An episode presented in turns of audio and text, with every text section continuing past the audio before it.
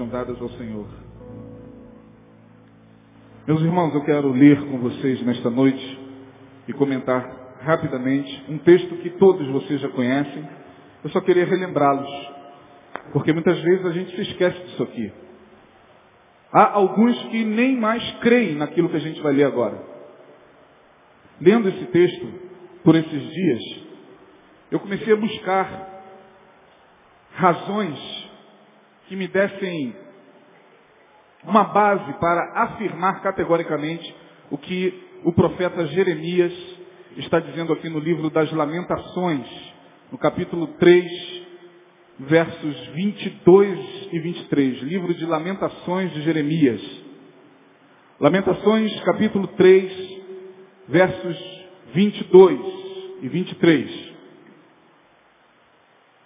Esse texto você conhece, esse texto a gente costuma falar muitas vezes sobre ele. É um texto lindo, maravilhoso, mas muitas vezes diante do problema, diante da angústia, diante da dor, diante da dificuldade, a gente duvida que isso aqui seja uma verdade. Lamentações de Jeremias. O profeta chorão. Jeremias foi aquele que viu, ele mesmo diz, eu fui aquele que viu a aflição pela vara do seu furor. Jeremias profetizou durante muito tempo que Jerusalém seria tomada pelos inimigos se ela não se convertesse ao Senhor. Muitas vezes Jeremias foi até reis e autoridades e disse, convertam-se ao Senhor. Porque se vocês não se converterem ao Senhor e continuarem nas práticas nas quais vocês estão, Deus enviará o terror que virá do norte. Ele estava se referindo às hostes de Nabucodonosor ao Império Babilônico, que já estava crescendo. Os reis não davam crédito. Jeremias foi lançado num poço e pela misericórdia de Deus não tinha água. Então não se concretizou o seu assassinato, o seu homicídio. Era um homicídio sem provas. Difícil, desses difíceis da polícia descobrir, porque era um poço. Até descobrir que o cara estava no poço, mas tinha só lama. Ele foi atolado na lama. E aí um amigo dele foi lá, suplicou ao rei para que ele saísse de lá.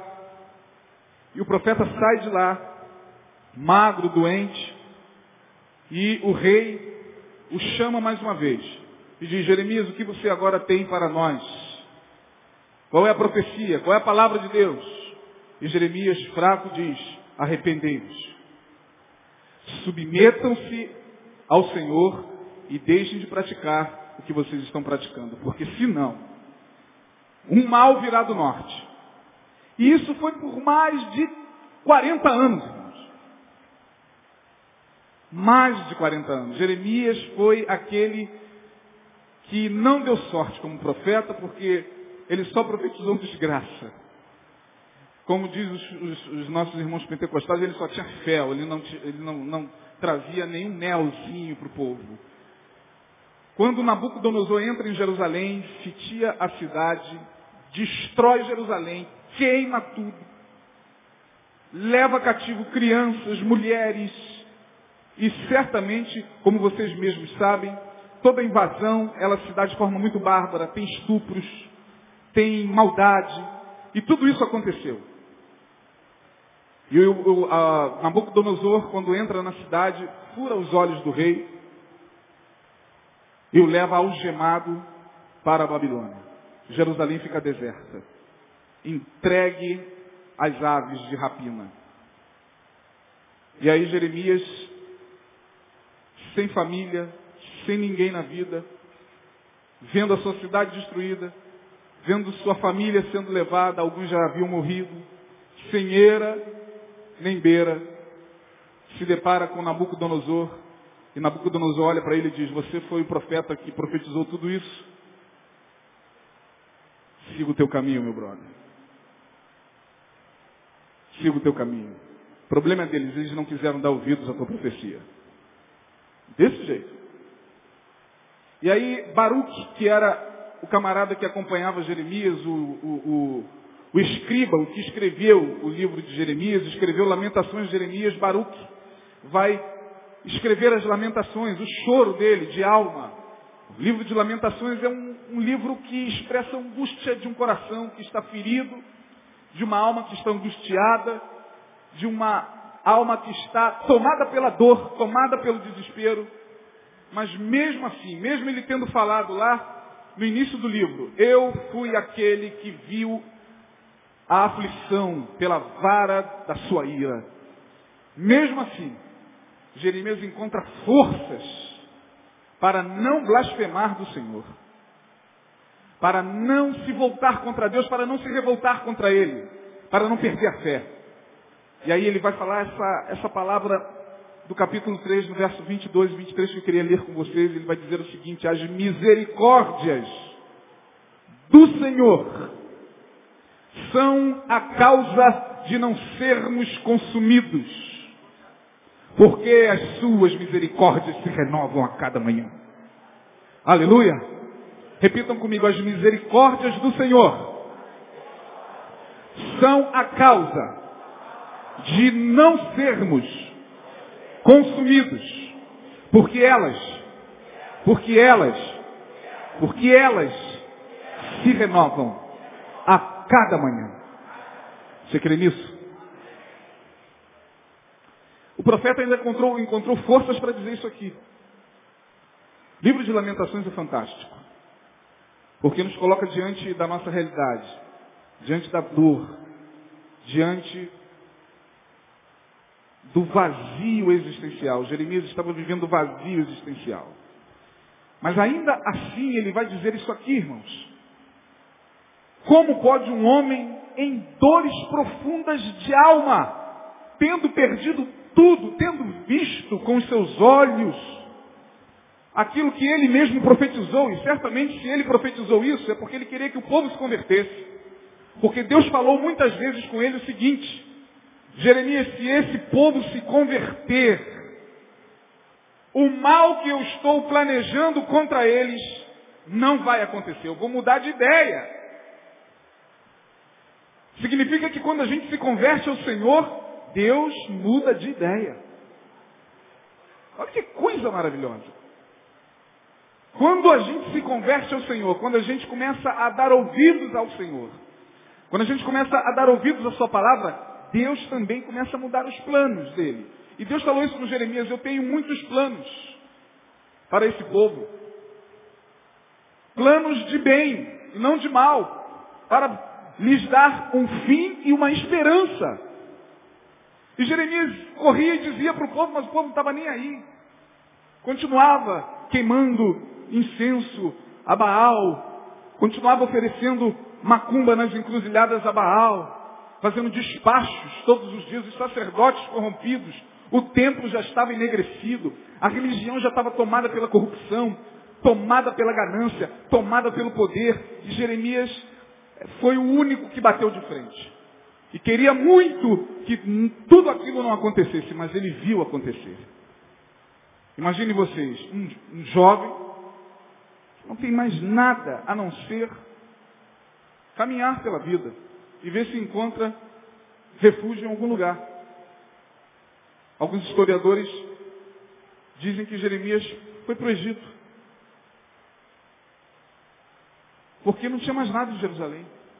Imagina uma cidade fantasma, como se o Rio de Janeiro, de repente, ficasse fantasma, as lojas, o shopping. E a nossa vida, ela, ela, ela tem sentido quando tem gente perto da gente. Os lugares nos quais nós vamos, nos quais nós estamos, só tem sentido porque tem gente ali. Eu, particularmente, não gosto muito de muvuca, né? Isso aí é uma questão pessoal. Eu não gosto de lugar cheio, eu não gosto daquela muvucada. Eu, eu tenho é, é, é, é, uma, uma, irritação terrível quando eu, eu saio com a minha esposa para entrar no restaurante, aquilo está cheio, muito cheio. E, mas ao, o oposto também é terrível. Imagina você entrar no shopping Bangu e só ter você. Imagina só você no shopping Bangu. No, no Barra Shopping.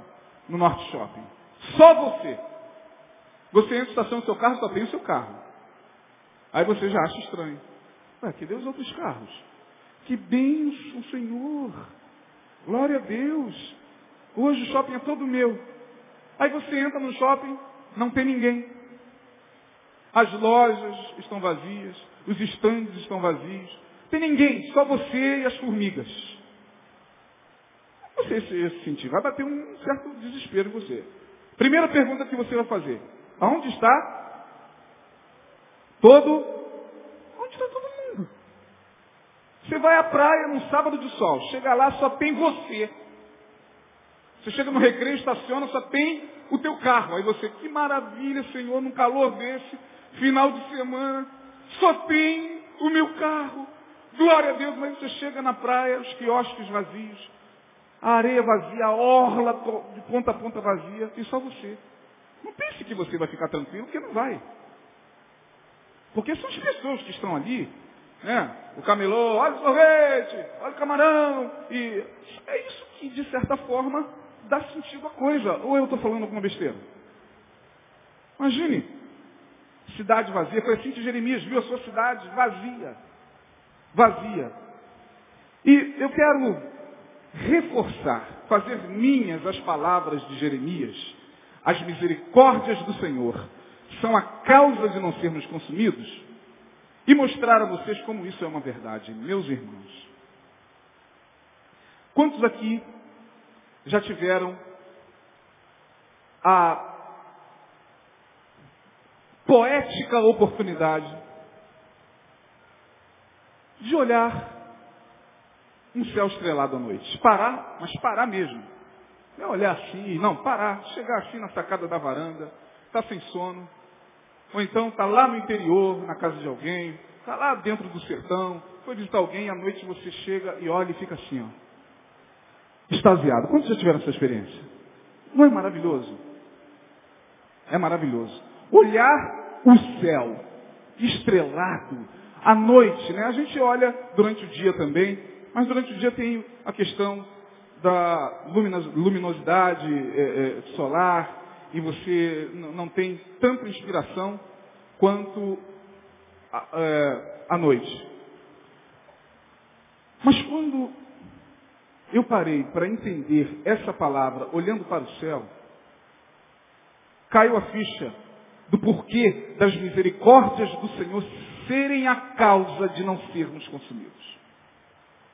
Eu quero mostrar a vocês três macro razões ou grandes motivos do porquê das misericórdias do Senhor serem a causa de não sermos consumidos assim. Olhando para o céu, você sai daqui, depois do culto, olha para o céu e você verá um céu estrelado. Se você der muita sorte, você verá um objeto não identificado.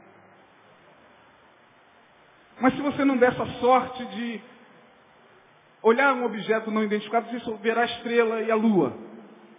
Já é o suficiente para você ser tomado por um. Se você estiver ao lado da pessoa, então, amada, você então começa a ser tomado por um romantismo. Né? Dizem que as músicas mais românticas foram feitas com céu estrelado.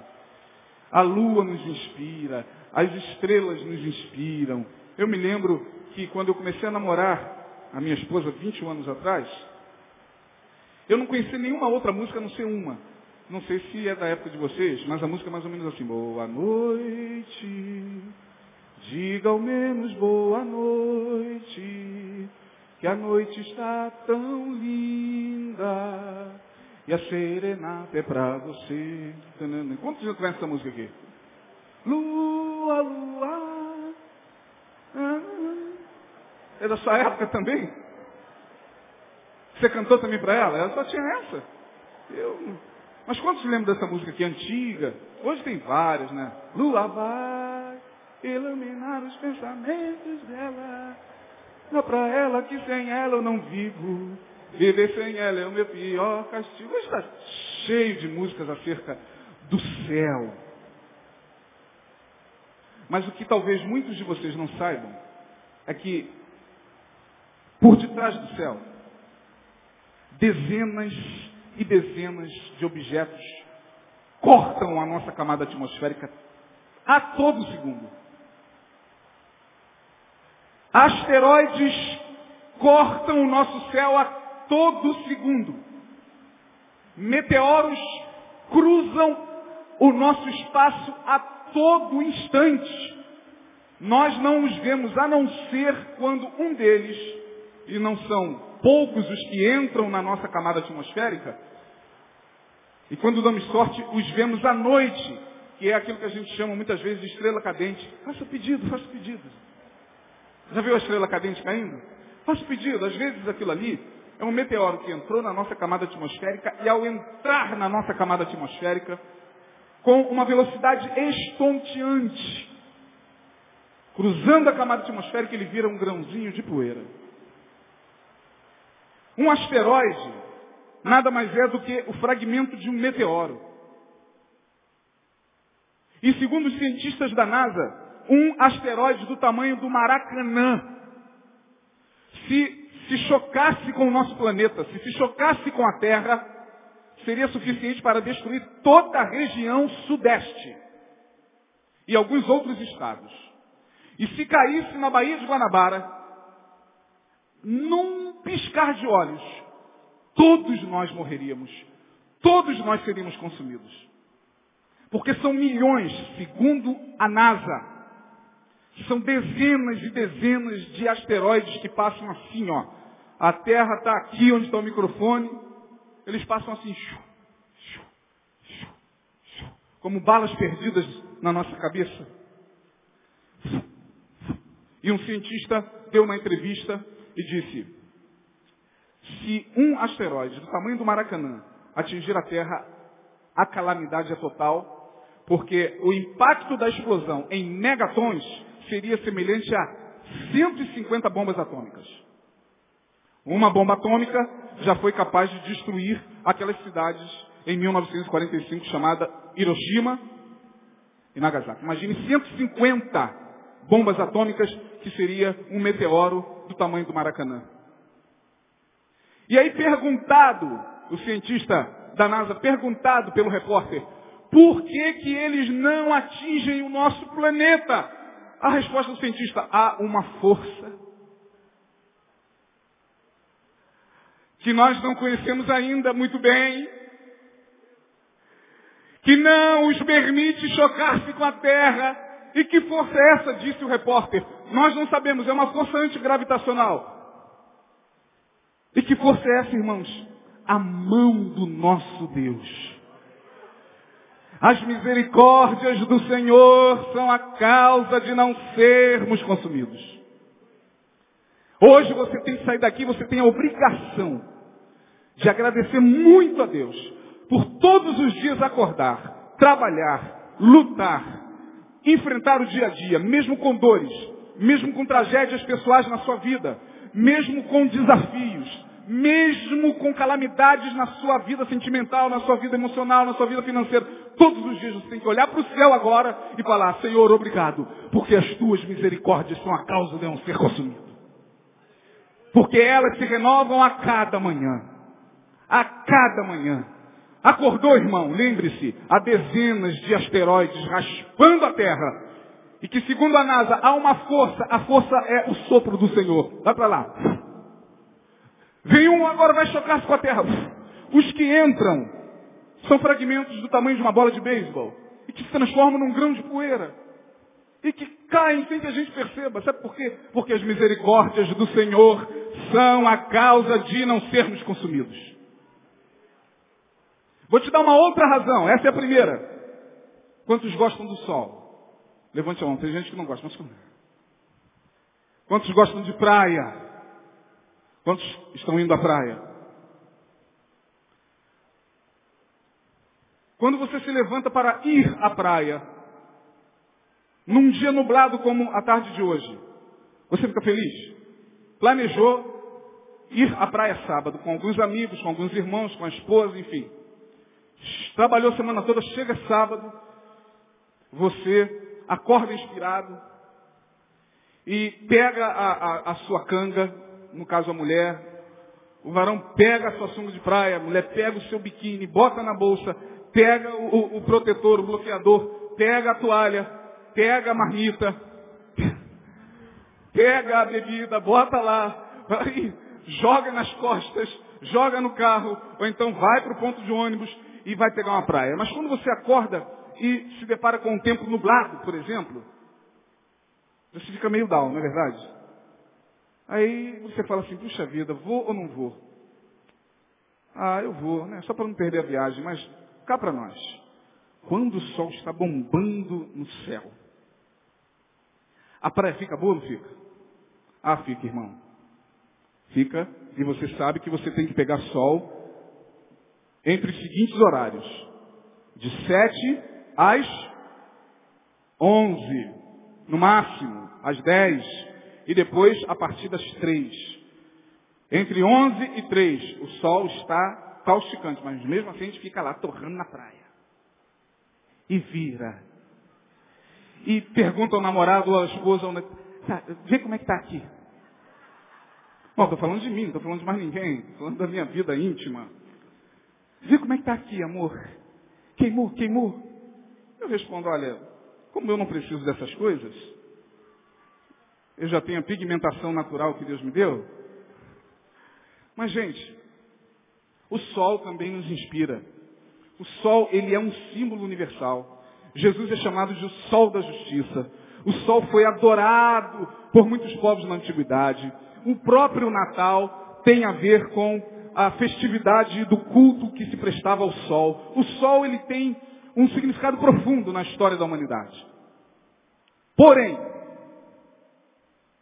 cientistas da NASA afirmaram categoricamente que o sol está a 150 milhões de quilômetros da Terra. Talvez você não saiba calcular na sua mente o que seja isso. A 150 milhões de quilômetros da Terra. E disseram mais, os cientistas da NASA, o Sol está na distância exata da Terra. Se ele estivesse um quilômetro mais próximo, ou seja, 151 quilômetros mais próximos da Terra, o, os oceanos seriam evaporados em frações de segundos. E o solo da terra derreteria até chumbo, meu irmão. Quanto mais a gente. Isso se o sol tivesse um quilômetro, um milhãozinho de quilômetro mais próximo. Porém, se o sol se afastasse um milhão de quilômetros da terra, a terra seria um freezer. Congelaria de tal maneira que a vida aqui seria insuportável. Os cientistas dizem que o Sol está na distância exata. Mas não sabem explicar o porquê que o Sol está na distância exata. Ele disse, se ele se afastar mais um pouquinho, a gente congela. Se ele se aproximar mais um pouquinho, a gente torra. E por que então que ele está na distância exata? Porque as misericórdias do Senhor são a causa de não sermos consumidos. A terceira razão macro. Você gosta da lua? Já se inspirou com a lua? Eu cantei aqui a música, né? Eu cantava na época lá, lua, lua. A lua é misteriosa. Primeiro porque a gente não conhece o outro lado da lua. Nunca. Ela sempre mostra, mostra a sua mesma face. A gente quando olha para a lua, você já se deparou com aquela lua nova, que é a que está redondona e bem brilhante, pegando bem a, a, a, o reflexo da luz solar. Já se deparou com a lua nova? Você para diante da lua e fica tentando imaginar, caramba, eu não sei se vocês já fizeram isso, eu me dou a, essas loucuras quase que constantemente. Então eu falei, meu Deus do céu, será que já, já fez a seguinte pergunta, será que o homem foi à lua mesmo? Quantos já questionaram isso aqui? Quantos não acreditam que o homem foi à lua? E quantos acreditam que o homem foi à lua? Pois é, é um mistério. A lua é misteriosa. E não está lá à toa. Ela é responsável pelas marés dos oceanos, que banham os mares e as praias do nosso Brasil e do mundo todo. Sem a lua, ou se ela que está bem próxima da Terra, é o astro que está mais próximo da Terra. Aliás, a Terra e a lua é um, é um romance. A lua é a namoradinha da Terra. Se você não sabe. É o astro que está mais próximo da Terra, 49 vezes menor do que a Terra, a 140 mil quilômetros da Terra. Está muito próxima. Está muito próximo. Você botar um binóculo, ela fica aqui na tua cara. Dá para ver as crateras. A gente a olho nu vê as crateras da Lua. Quanto mais com um binóculo. Porém, cientistas da NASA afirmaram que se a Lua se afastar um pouquinho da Terra, sua órbita é elíptica, ou seja, ela, a Terra vai orbitando e ela vai acompanhando. E acompanha, e acompanha como uma valsa. A Terra vai para lá e ela também vai. Se a Terra vai para cá, ela também vai. Se a Terra, a Lua está na órbita exata da Terra. E os cientistas da NASA afirmaram, nós não sabemos como essa atração entre Lua e Terra se dá. O que nós podemos afirmar é que há uma força misteriosa no cosmos, no universo, grandiosa demais, que a ciência não conseguiu descobrir, que a cosmologia não conseguiu descobrir, que a astronomia está longe de descobrir, mas que faz com que a Lua fique na órbita perfeita, porque se ela se afastar um pouquinho, as marés sobem de tal forma que tudo que está na terra é inundado pelos mares. Se ela se aproxima um pouco, seria insuportável a vida na terra.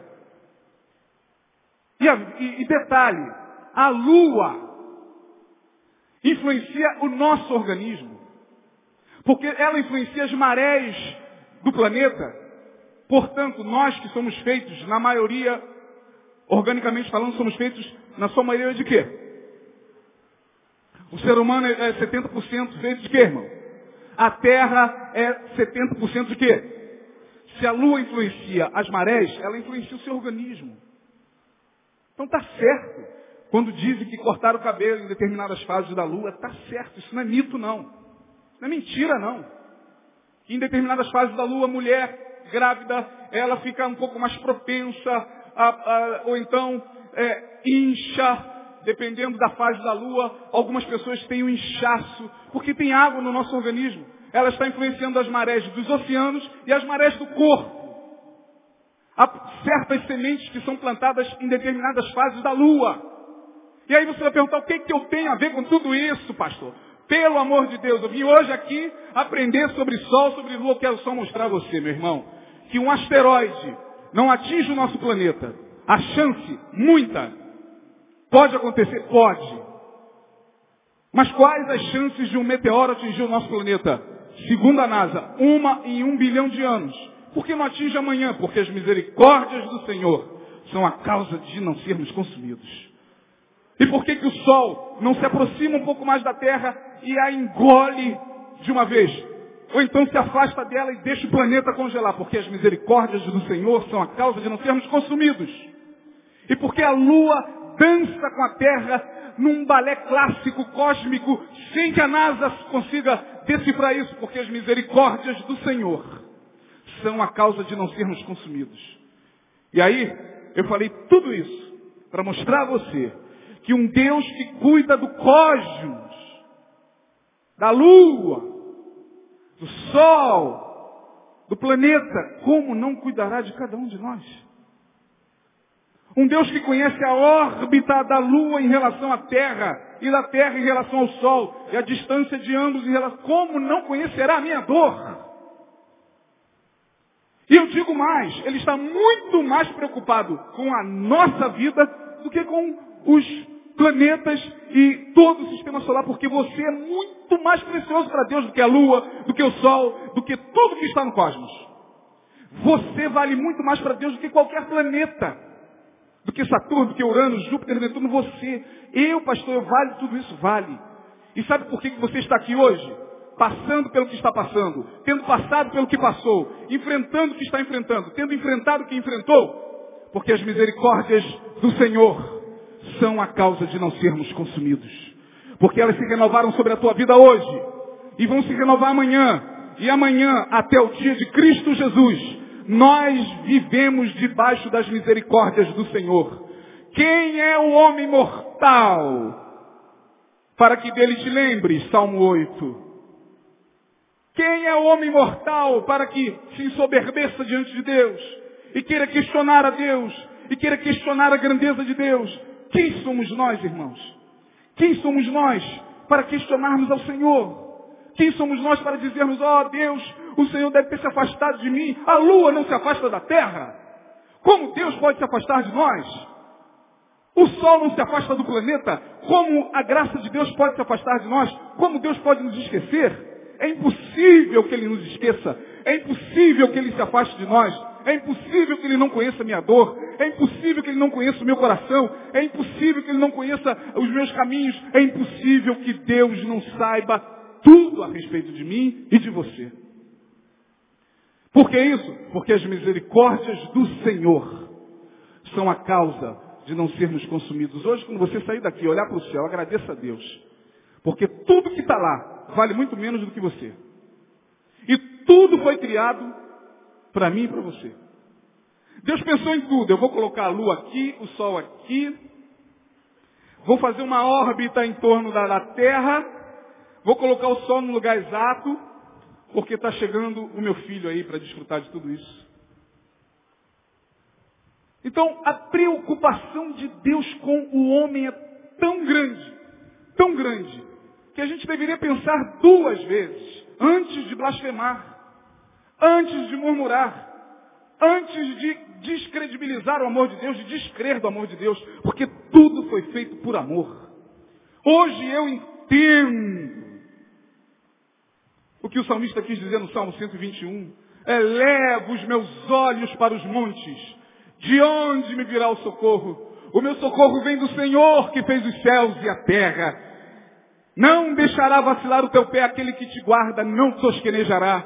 Eis que não tosquenejará. Tosquenejar é pestanejar, é dormir, é fazer o que o sentinela faz no seu dia de serviço. Não tosquenejará o guarda de Israel. O Senhor é quem te guarda. O Senhor é a tua sombra e a tua direita. O sol não te molestará de dia e nem a lua de noite.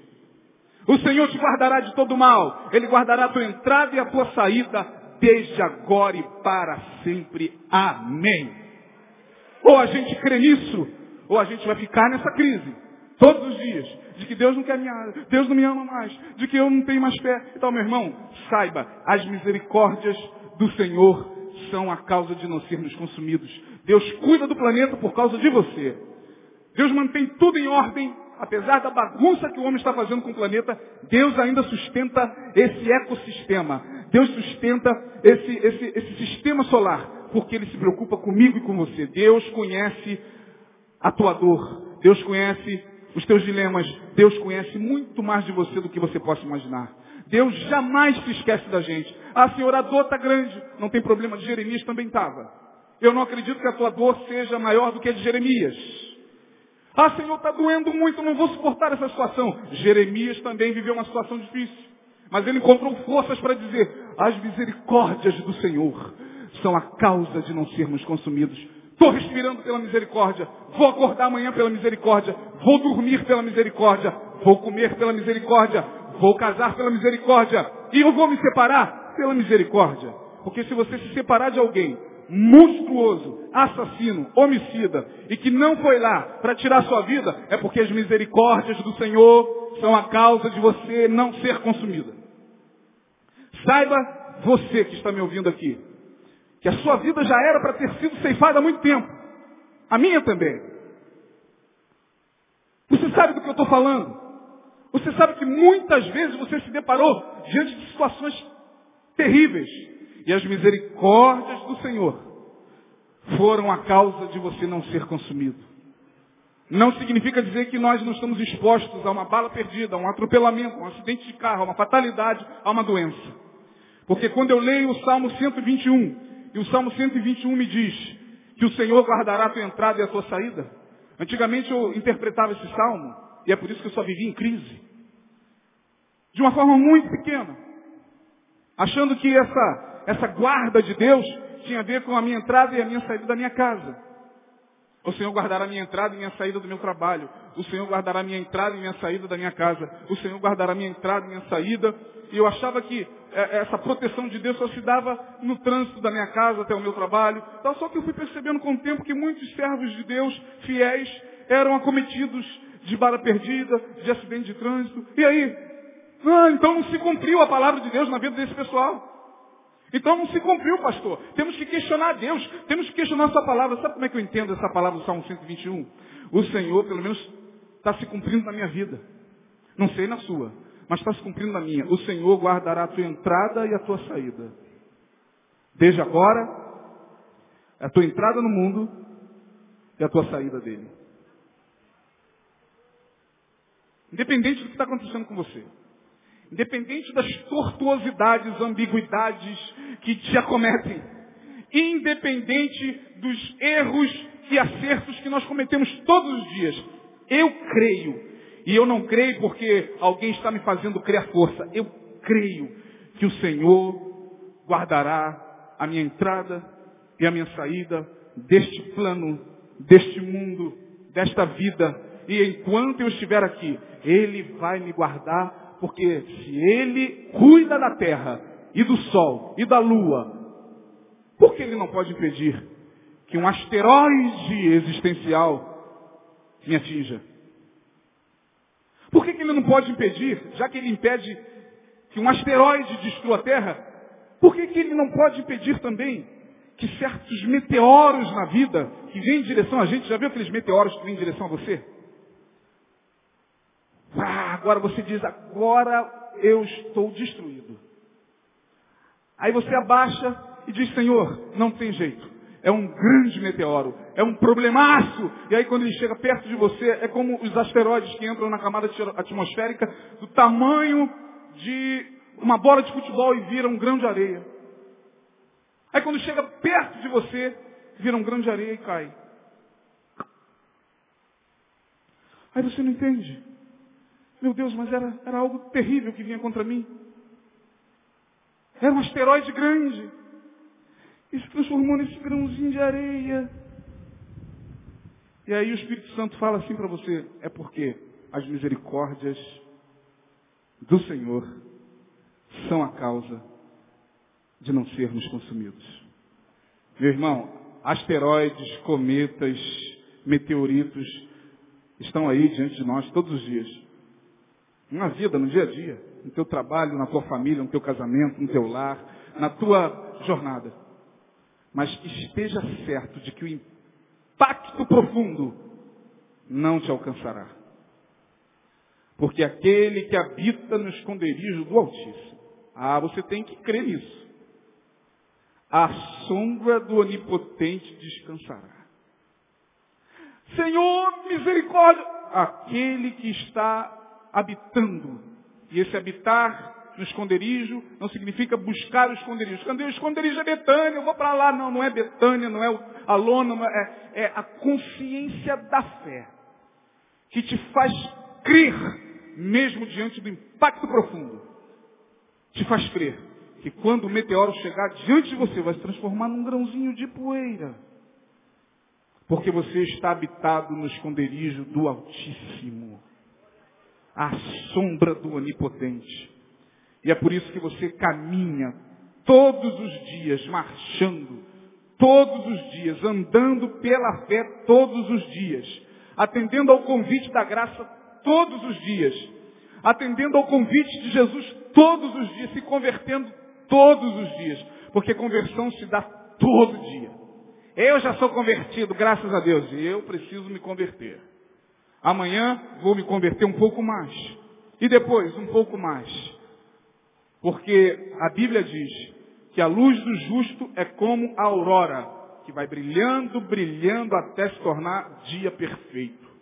Enquanto a gente estiver vivendo aqui nesse mundo, nesse plano terrestre, estaremos sujeitos a tudo, ambiguidades, tortuosidades, erros, acertos. Não, não adianta ficar em crise. Ó oh, Senhor, por que o Senhor não mostrou o caminho? É porque de vez em quando o caminho é lá e a gente pega aqui, irmão. Ah, Senhor, por que o Senhor não me mostrou que essa pessoa ia me fazer sofrer? Porque às vezes a gente se relaciona é, é, pela fé, a gente não sabe quem está vindo lá. Ah, Senhor, por que o Senhor não me poupou dessa tragédia familiar? É porque às vezes Deus não poupou, não poupou nem ao seu próprio filho. Aquele que não poupou nem ao seu próprio filho, está escrito.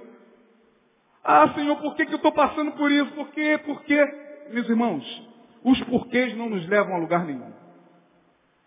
O que nos leva a algum lugar é a fé. E eu quero dizer uma coisa para vocês, encerrando a minha palavra. Só subsistirá, só se manterá de pé daqui para frente quem internalizar, tatuar, jogar no sangue a certeza de que o seu nome está escrito no livro da vida. Se não for essa certeza, se a tua certeza tem a ver com denominação, tem a ver com liderança, tem a ver com, com, com pastor, tem a ver com ministério, tem a ver com isso, se a tua certeza estiver nisso, lamento informar, você não vai resistir. Mas se a sua certeza, se a tua certeza estiver nele, se nele estiver todas as tuas fontes, ah, meu irmão, venha o que vier. Venha meteoro, meteorito, cometa, cometa Halley, venha o que vier. Você vai caminhar pela fé.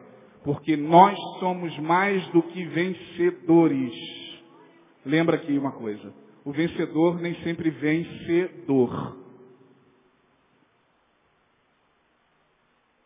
Eu sou vencedor. Amém. Glória a Deus por isso. Eu também sou. Mas quem disse que o vencedor tem que sempre vencer dor? Nem sempre a gente vence as dores. Mas não é por isso que a gente deixa de ser vencedor. Porque o vencedor é aquele que, apesar da dor, continua crendo. Que apesar da incredulidade que campeia, continua crendo. Que, que apesar das separações, das dilacerações, das perdas que teve, continua crendo. Jesus não está atrelado a um bom casamento, a uma vida certinha. Que a gente confunde. Vida certinha, está tudo no lugar. Glória a Deus. O maridão está aqui, a esposa também, os filhos na presença de Deus, o dinheiro no bolso, está tudo bem. Oh, louvado seja Deus, Jesus está comigo. Quando alguma coisa disso sai do lugar, você começa a se desesperar, você começa a desorbitar da graça. Você começa a fazer uma órbita diferente da, da, do sol da justiça. Ai meu Deus, o que está acontecendo, meu irmão? Enquanto a gente atrelar nossa fé a, a, a tudo que dá certo, a gente vai ver nessa crise. Mas por quê? Mas por quê? Por quê? No dia que a gente entender que Jesus está acima de tudo isso, que Jesus está acima de vida certinha, de dinheiro no bolso, de casamento certinho, de homem perfeito, de mulher perfeita, de família perfeita, a gente vai entender o que é fé. Fé é o firme fundamento das coisas que se esperam e prova das que não se veem. Fé é caminhar. É caminhar como Michael Jackson no Billie Jean. É isso mesmo. Busca lá no YouTube Billy Jean e aprenda com aquele vídeo. Isso é fé. É. Lembra do vídeo? Ele vai pisando, e à medida que ele pisa, o que, que acontece? Quem lembra? Ele pisa e acende. Isso é fé, irmão. Quem disse que Jesus chamou a gente para uma estrada iluminada, para uma via lagos? Você tirou essa ideia de que o convite de Jesus é para você andar numa via lago espiritual? Uma Dutra, tudo iluminadinho, vira direita, vira esquerda, tem uma... Não, Jesus chamou a gente para andar pela fé. E na nossa frente não tem nada, só tem a fé, Jesus e você. Então vamos no Billy Lâmpada para os meus, o quê? Será que o Jackson leu isso, cara? Ouvi dizer que um tempo ele andou frequentando os, as testemunhas de Jeová. Que aquilo ali mesmo, lâmpada para os meus, o quê? É o quê? E luz para onde? Para o meu caminho. Meu irmão, se você não entender que andar pela fé é isso, desista. Mas eu sei que você não vai desistir. Eu não vou desistir. Eu não posso voltar.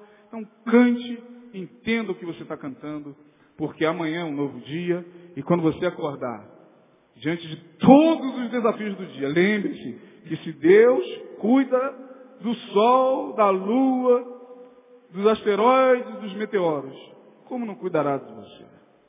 Que Deus te abençoe e que essa palavra fique no seu coração. Amém? Amém. Vamos ficar de pé. Glória a Deus.